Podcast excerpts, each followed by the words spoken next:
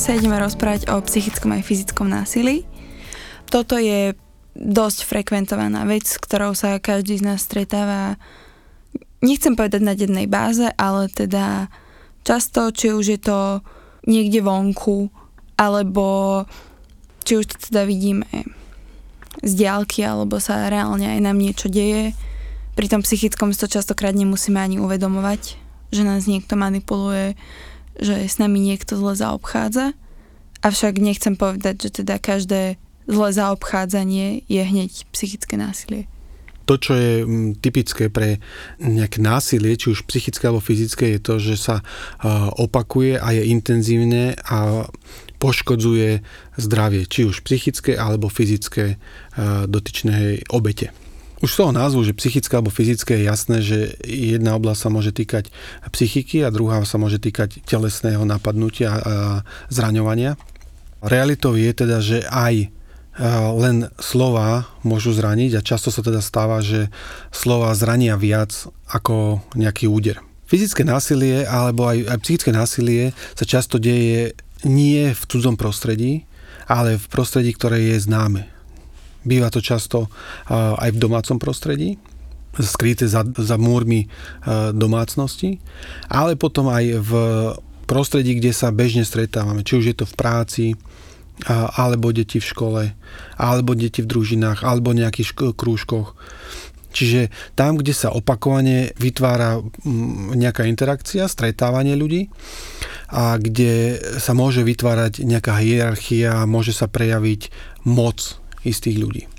Keď si predstavíš napríklad v škole, deti sa často stretávajú, sedia spolu vedľa seba, chlapci môžu sa snažiť presadiť jeden cez druhého a v rámci súťaživosti a v rámci nejakého predvádzania sa ukázania môže dojsť k tomu, že e, niektoré deti sa snažia presadiť na úkor iných detí. V prirodzene to tak aj v skupinách sa deje, pri násilí však dochádza k tomu, e, že tie ataky, útoky, zraňovanie, ponižovanie e, je veľmi intenzívne, opakujúce sa a spôsobujúce zranenie. Čiže dotyčná osoba trpí, dotyčná ako keby obeď trpí, e, nevie sa brániť, je vystavená takémuto tlaku a je celkovo zraňovaná. Môže dochádzať teda k šikanovaniu, ponižovaniu, výsmechu a podobne. V rodinách to ale môže byť rovnako. Spomenul som školu teda, ale v rodinách alebo aj v práci to môže byť uh, podobné. Opakovane sa stretávam s tým, že rodičia, často to býva teda otec, ale niekedy aj mama, uh, ktorí pijú a sú doma agresívni, útočia na deti, tak vychovajú deti v tom, že, že sa boja že sa boja prejaviť, boja sa ukázať, pretože majú skúsenosť, že keď poviem, čo chcem, poviem, čo potrebujem, vyjadrím sa, tak dostanem výsmech pri psychickom zraňovaní, alebo dostanem nejaký úder, zranenie, facku a podobne pri fyzickom ubližovaní. Čo má pri dlhodobých e, stavoch alebo, alebo zotrvávaní v takýchto podmienkach dochádza k tomu, že deti ostávajú ustráchané, bojazlivé, vyhýbajú sa kontaktu, lebo majú skúsenosť, že kontakt s ľuďmi býva zraňujúci. A keď sa takáto mm, mm, bojazlivosť prenesie aj do školy, čiže dieťa, ktoré je doma ubližované, ktorému je doma zraňované, príde do školy a tam sú ďalší ľudia, ktorí sa mu smejú, napríklad, tak sa znova začne stiahovať z kontaktu, ustupovať a výsledkom je, že ostatné deti aj takým intuitívnym spôsobom zistia, že majú nejakú prevahu a začnú ešte viac útočiť. Nie vždy to musí byť úmyselné, nie vždy to musí byť tak, že chcem ublížiť, ale jednoducho takým prirodzeným spôsobom zaberania priestoru a zaberania, preberania moci sa presadia na úkor detí, ktoré bývajú cieľom násilia. V práci to môže byť e, tiež e, na rôznych e, úrovniach, napríklad v tom, že, že šéf presadzuje svoju moc na úkor ostatných. Niekedy ponižuje, niekedy sa vysmieva, niekedy núti ľudí robiť veci, ktoré im nevyhovujú niekedy a niektorí šéfovia, stretol som sa, že zasahujú do osobných životov svojich zamestnancov a radia im v situáciách, ktorých e, dotyční ľudia ani nechcú rady. Alebo si na nich zasadnú a berú ich ako čiernu ovcu a hľadajú na nich chyby, e, vytýkajú mnohé veci a snažia sa ich nejakým spôsobom ponižiť. V tých krajných prípadoch až e, vyštvať z práce. Toto teda nie sú prípady, ktoré vo väčšine prípadov sa musia riešiť priamo u psychologa, kým to teda neprejde do nejakého extra závažného stavu. Ale vezmeme si napríklad deti v škôlke, v škole, ktoré sa stretávajú so šikanou, tak uh, ako im pomôcť, keď už vieme, že o niečo takéto sa jedná? Nemyslím si, že by to boli stavy, ktoré nepotrebujú pomoc. Myslel som psychologickú pomoc.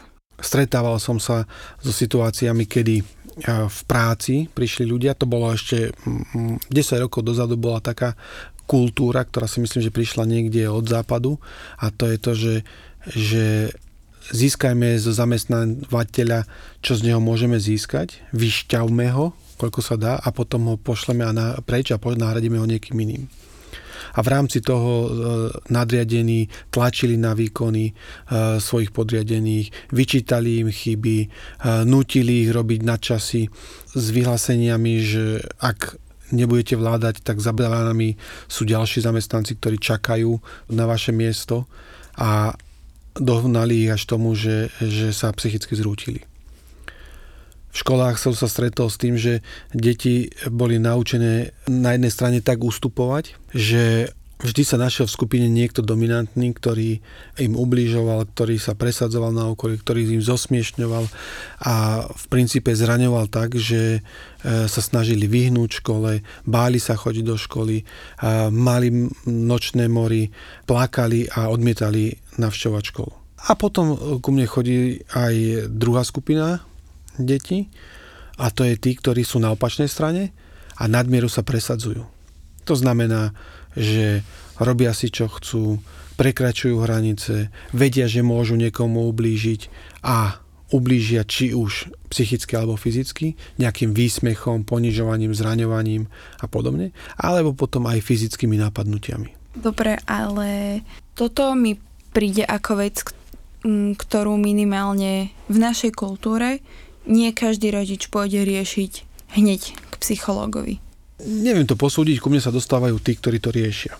Samozrejme, veľkú skupinu verím tomu, že zase, čo sa týka škôl, a obstarajú už školskí psychológovia, ktorí zasiahnu pri nejakých konfliktoch, nedorozumeniach alebo narušení zdravého fungovania. Takže verím tomu, že aj na tejto úrovni sa už e, dostáva deťom starostlivosti a starostlivosti tak, aby mohli zdravo chodiť do školy. Ale nie všetky veci sa tak, tak dajú riešiť. Je pravda, že situácia sa zlepšila, keď som ja bol malý a chodil do školy, tak situácia bola taká, že učitelia relatívne často, a mám pocit, že aj s takou pravidelnosťou, mohli byť deti, mohli ich fyzicky napadnúť, no, napadnúť, udrieť alebo potrestať. A báli sme sa toho v dnešnej dobe už ani nepočujem, že by takéto niečo učiteľ urobil. Na druhej strane bývajú často situácie, kedy deti prekračujú hranice a dovolia si veci, ktoré by si ináč nemali dovoliť a vedia zautočiť aj na učiteľov a skúšať hranice učiteľov tak, že zraňujú aj učiteľov. Či už psychicky, alebo v krajných prípadoch aj fyzicky. Ako to riešiť doma v prípade, že nechceme vyhľadať psychológa? No to, čo je veľmi dôležité, je rozprávať sa, keď hovoríme o deťoch, ale aj vlastne aj, aj dospelí, rozprávať sa, komunikovať sa o situácii v škole, rozprávať sa o situácii, ktorá sa týka mm, zraňovania alebo ubližovania, nechať e, dieťa, aby porozprávalo o tom, čo sa s ním deje, aby porozprávalo o atmosfére, ktorá je v škole, aby porozprávalo o tom, čo potrebuje v škole a potom hľadať spôsoby, ako sa chrániť zdravým spôsobom. Čo sa týka domáceho prostredia, tam je to často komplikované tým, že je to skryté, skryté a týka sa to najbližších ľudí. Zároveň, čo sa týka detí, často deti nemajú možnosť porovnať s inými e, rodinami, ako to funguje a kde funguje, obzvlášť keď sú to malé, malé deti. A, a tak nevedia, ako to v rodinách býva. Zároveň, keď sa rodičia nahnevajú, alebo blízky nahnevajú a deti sú slabšie, majú tendencie stiahovať vinu na seba, že je to ich vina. Že to, čo sa udialo, alebo to, že sa rodič nahneval, alebo blízka osoba nahnevala, je ich vinou. Preto začnú obviňovať seba a stiahovať sa e, z kontaktu. To, čo v tomto smere je veľmi dôležité, je odhaľovať násilie, zastavovať. Ak sú dvaja rodičia, tak je dôležité, aby jeden druhému nedovolil takýmto spôsobom zasahovať do života dieťaťa, aby zastavil aj nejaký výsmech, ponižovanie, zraňovanie, ubližovanie a aby nastavil hranice tak, aby žiaden z rodičov si nedovolil dieťaťu ubližovať.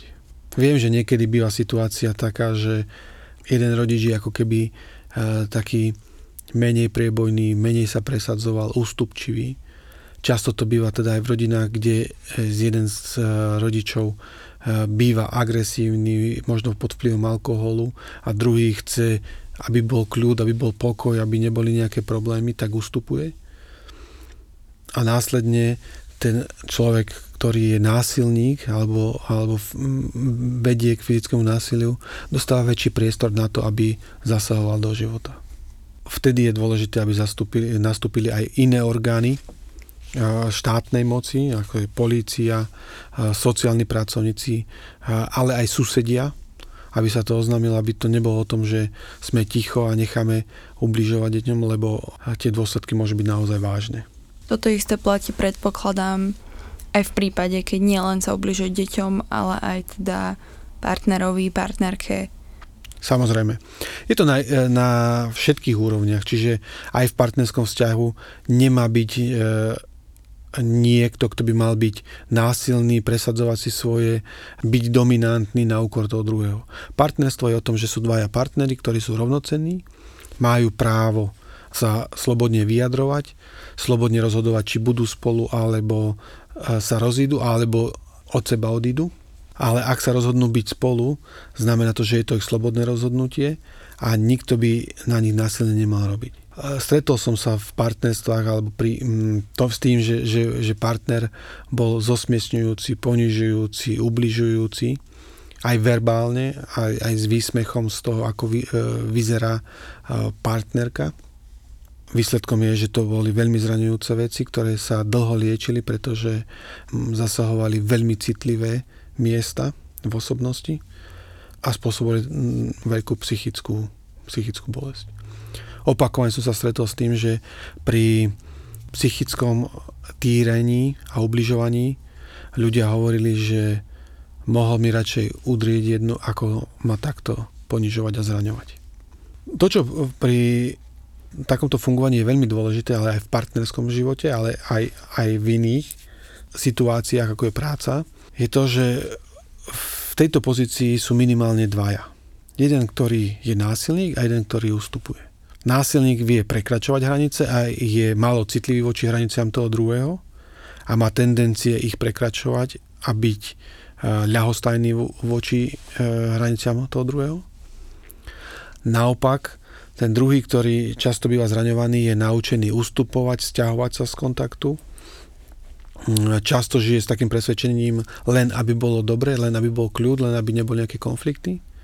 Častokrát to súvisí s tým, že v minulosti zažil nejaké veľké konflikty, nejaké hádky, nejaké e, zranenia psychické, ktoré viedli k tomu, že, že vie, ako veľmi môže byť zraňujúci konflikt tak sa naučí stiahovať a vyhýbať kontaktu, ale následne tým spôsobuje to, že necháva veľký priestor násilníkovi, ktorý hm, si potom dovoluje veci, ktoré by si prirodzene nemal dovoľovať.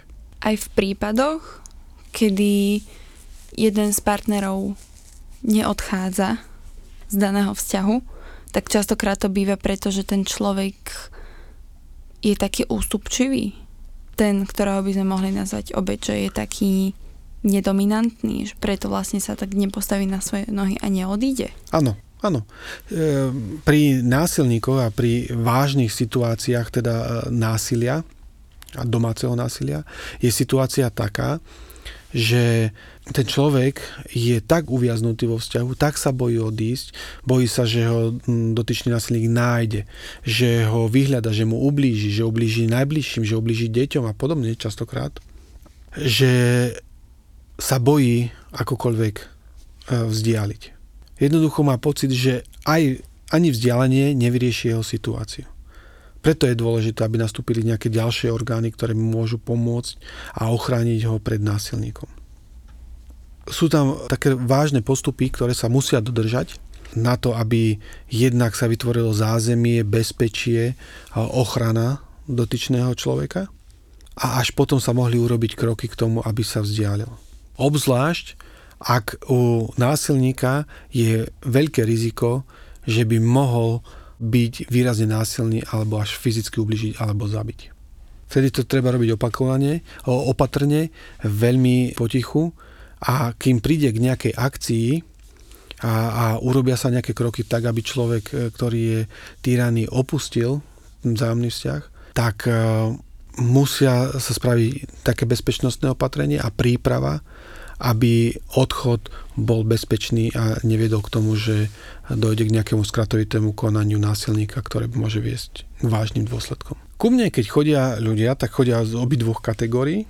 Aj tí, ktorí e, bolo ubližované a buď to ubližovanie skončilo a oni sa ale nevedia vysporiadať so svojím životom, alebo je e, násilie v miernejšej podobe, v nie tak, že je to trestnoprávna rovina, ale je to v rovine tej, že v rôznych oblastiach života sú naučení ustupovať.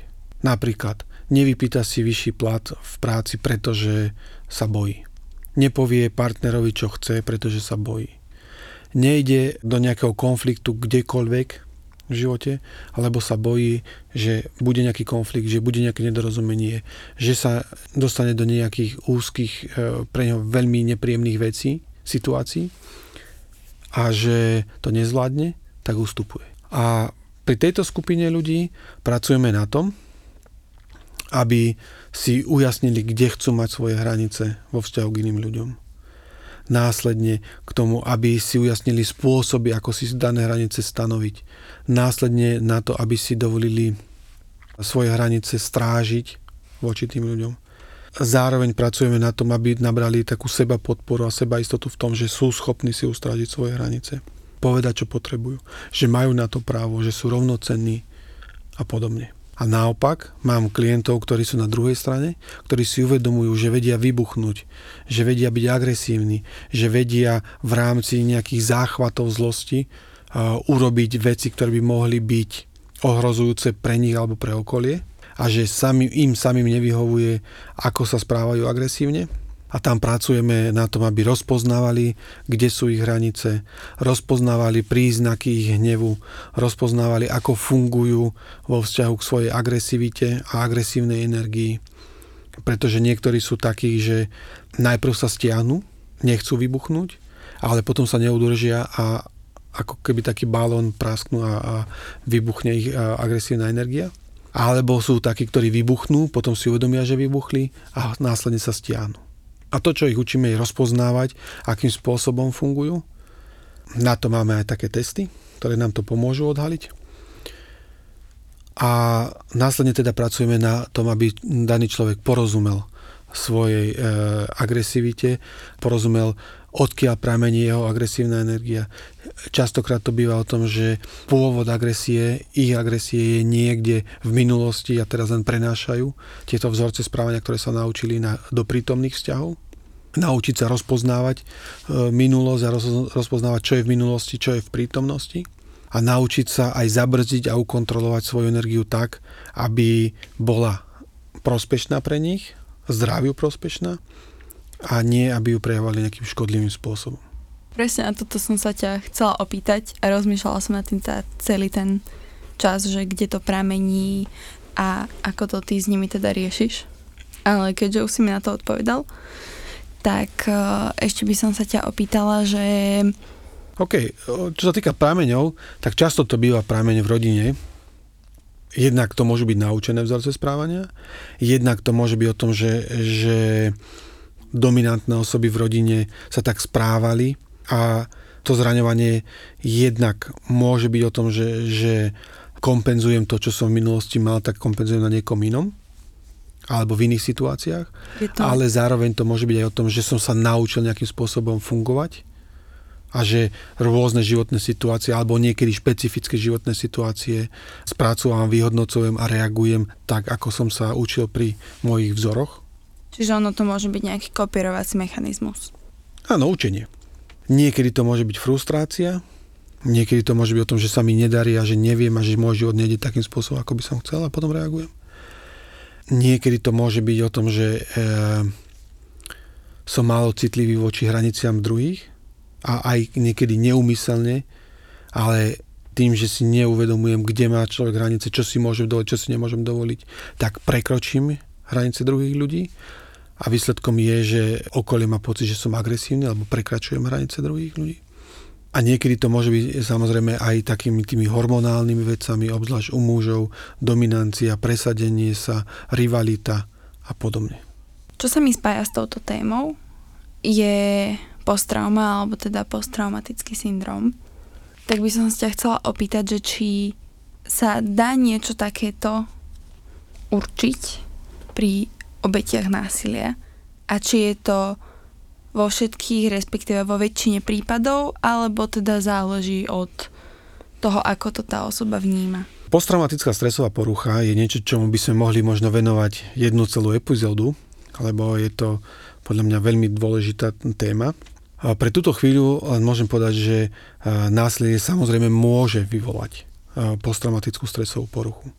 Ak niekto niekomu ublíži, ak niekto znásilní alebo, alebo fyzicky napadne, ublíži alebo spôsobí opakovanie výsmech, ponižovanie, zraňovanie, znevažovanie, tak to traumu rozhodne môže spôsobiť. Nie všetci, ktorí sú vysmiatí, vysmievaní, musia mať posttraumatickú stresovú poruchu, ale pri takýchto zraneniach to často teda trauma býva. A posttraumatická stresová porucha ako dôsledok traumy to býva. Opakovane som sa napríklad stretol s tým, že ľudia, ktorí sa len vonku prechádzali a boli z nenazdajky fyzicky napadnutí, tak za mnou došli s tým, že, že to bolo pre nich veľmi traumatizujúce, že stratili pevnú pôdu pod nohami, že v situáciách, kedy sa mali cítiť bezpečne, odrazu sa cítia neisto a neveria ani sami sebe, ale ani okoliu, že by im mohlo pomôcť. Napríklad, spomínam si na konkrétny príklad, kedy išla skupina mm, ľudí a rozprávali sa španielsky a išli na vianočných trhoch a odrazu k ním zozadu pristúpila e, skupina nejakých výtržníkov a fyzicky ich začala byť len kvôli tomu, že sa rozprávali španielsky. Boli to Slováci, ale rozprávali sa španielsky, pretože mali tam aj Španielov. A dotyčný človek, ktorý za mnou prišiel, mal rozvinutý symptómy, symptóm posttraumatickej stresovej poruchy práve kvôli tomu, že odrazu na mieste, kde si myslel, že je úplne bezpečné, kde sa môže bežne prechádzať pomedzi dav, bol fyzicky napadnutý, zranený a navyše, čo sa udialo je, že nikto z okolia, z okolitých ľudí mu nepomohol, čo mu spôsobilo ešte väčšiu traumu. Lebo strátil dôveru voči ľuďom. To je jeden príklad, ale naozaj si myslím, že venovanie sa posttraumatickej stresovej poruche a, a všetkým tým symptómom by bolo jedno, eh, jedno celá epizóda by bola dobrá, aby sme sa aj venovali. Násilie na pracovisku, ktoré si už teda tak bokom spomínal, ale trošku by som sa k nemu teda chcela vrátiť, že ako, ak sa nachádzame v takejto situácii, ako ho riešiť.